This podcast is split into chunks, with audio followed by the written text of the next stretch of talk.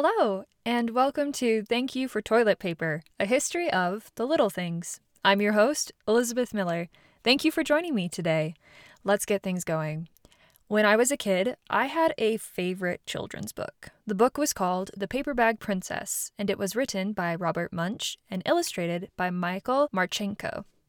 I loved it so much, partially because the main character, the paper bag princess, was named Elizabeth, and I had a natural affinity to that. And particularly because she was so sassy and clever, and she became very self assured, which I loved.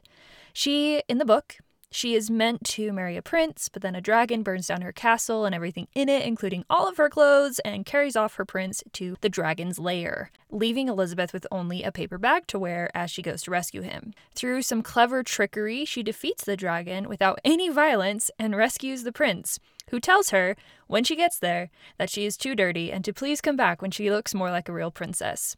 She tells him that he looks like a prince, but then she calls him a bum and leaves. And I suppose my life started with some early literature about self respect and not judging based on appearances. But, like, I loved it. I love how sassy the princess was and how she defeated the dragon with her wits, not violence. And I just, I loved the paper bag. Growing up as a child, paper bags opened a world of imagination beyond a substitute for a lunchbox, which, like, I never had a proper lunchbox. I mean, I'm sure that I did at one point, but, like, just never did. Paper bags became puppets for playthings, friends for playtime, and dragons for storytelling. More than just holding sandwiches and bananas or getting a message from your mom, paper bag lunches from school also often meant that you were going on a field trip when I was a kid. So let's take a moment to talk about a few reasons we can be thankful for paper bags. Paper bags are usually made of kraft paper. In 1851, Francis Wolle invented a machine to mass produce paper bags. Wolle was a school teacher at the time and later founded the Union Paper Bag Company with his brother. Years later, in 1871, Margaret E. Knight invented and patented a machine that created the flat bottomed paper bag. This is the type of bag that is most commonly used for sack lunches. Before that, uh, the bags were a bit more envelope shaped, which made them a little tricky to manage for things like lunches and, and just actually a number of other issues. So, these flat bottomed paper bags have been used for sack lunches, grocery bags, all sorts of stuff. Knight has gained the title of the most famous female inventor of the 19th century. So let's take a second to learn a little bit more about her before we move on. At the time of her invention, she was actually working in a paper bag company. She founded her own company later that was called the Eastern Paper Bag Company in 1870. Knight was born in 1838 in Maine and later moved to New Hampshire after her father died. Raised by her single mother, Knight, or Mattie, as her family called her, was already a budding inventor, with her first invention being created at the age of 12. She was intently keen on learning how to use tools and make things, including kites and sleds for her brothers. In her late teens, Knight visited a textile shop that her brothers worked in and witnessed a problem with one of the machines. A loom malfunctioned, resulting in a shutter falling loose and hitting a worker. Knight decided to solve the problem by creating a machine that shut down when something went wrong and so protected all of the workers. She was in her late teens at the time. Later, when working in a paper bag company, as we already mentioned, she saw the weak paper bags and came up with a machine to create better bags. She tried to patent the idea, but Charles F. Annan took the idea from her and went and tried to patent a similar idea. They fought over it for days until finally, at the age of 32, and after spending an enormous sum of money, Knight won back the right to her patent and was awarded the patent for her invention. Throughout her life, Knight received 87 patents, including things like a dress and skirt shield, a shoe cutting device, a rotary engine, a spit, a numbers machine, a window frame and sash, and more. In her obituary, she was called a woman Edison, although she never made much of a profit from her inventions. Part of the reason she was dismissed so often was for, well, first off, being a woman in her time, and another part was that she had little formal education and was not wealthy. She was largely self taught. Now, later, variants on the paper bags continued, as in 1881, Charles Stilwell patented a machine that manufactured square bottomed bags with pleated sides, making them easier to fold for storage.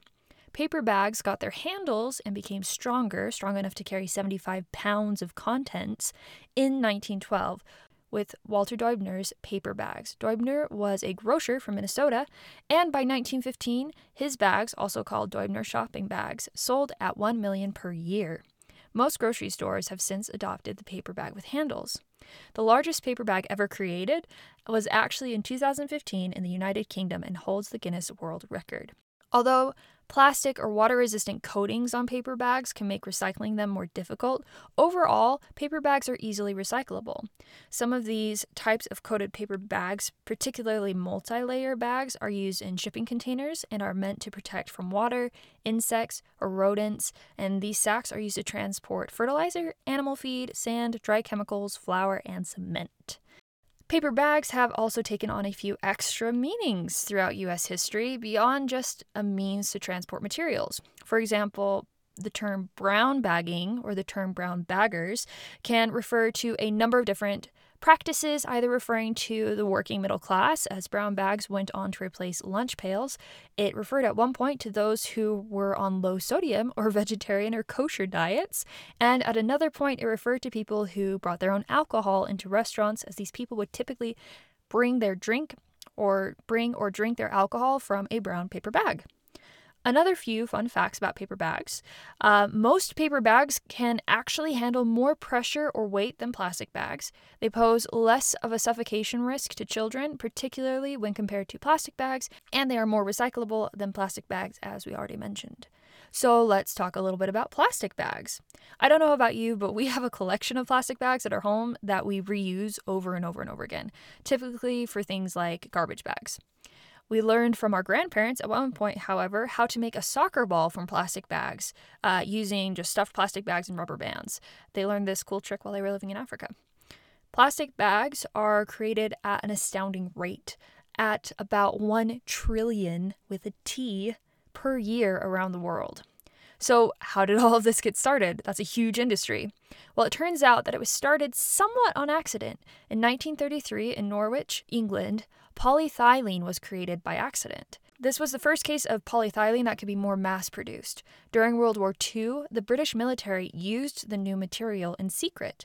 The United States military also used plastic during World War II in planes. They used it as an insulating material, which allowed them to put radar in planes for the first time. Here, too, plastic was a closely guarded secret. In 1953, Karl Ziegler invented HDPE plastic, which is a type that is very strong, moldable, and light. Karl Ziegler received the Nobel Peace Prize in Chemistry for his invention in 1965. When it comes to shopping bags, however, existing as one continuous piece of plastic, this was invented by Swedish inventor Sten Gustaf Thulin in 1965. Thulin was an engineer. The patent for the shopping bag belongs to the Swedish company Celloplast. The invention spread like wildfire throughout Europe until by 1979, plastic shopping bags had replaced cloth bags by about 80% saturation. In 1979, they were introduced to the United States. Part of the sales pitch was that plastic bags were reusable and better than paper. In 1982, Grocery store chains in the United States, Kroger and Safeway, replaced their bags with plastic. This was a huge change and really turned the tide towards plastic. So that by the end of the 1980s, plastic bags had come to replace most paper bag usage worldwide. Part of the reason plastic rose to particular popularity so quickly was because, on the one hand, they were much stronger and easier to carry and manage than paper bags in some cases. And then on the other hand, they were also much cheaper to manufacture. In 1997, Charles Moore, who was a researcher and a sailor, discovered the Great Pacific Garbage Patch. This was the largest garbage patch of accumulated plastics floating in the ocean. Plastic bags, in particular, are of great danger to sea turtles who see them and think they're jellyfish and try to eat them. And what's kind of an awful fact about this is they'll eat them, and then after the sea turtle dies and its body returns to the earth. Uh, the plastic bag is still there and floats again for like a second life. Kind of crazy. Later in 2002, Bangladesh put a ban on thin plastic bags. This came about because the bags had created a significant problem by blocking drainage systems during severe flooding. Many other countries followed suit thereafter. As of 2011, 1 million plastic bags are consumed worldwide, and in 2017, Kenya also banned the use of plastic bags. So the question has been paper or plastic?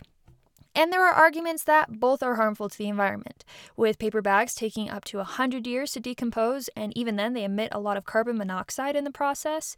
Plastic bags, on the other hand, can take up to 1,000 years to decompose.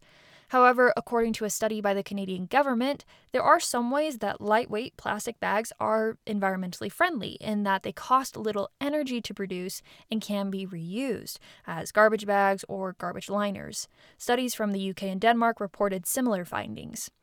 Some solutions to the plastic bag problem have included more biodegradable bags. And as it turns out, plastic bags are in fact recyclable, so you just have to take them to the right place to recycle them.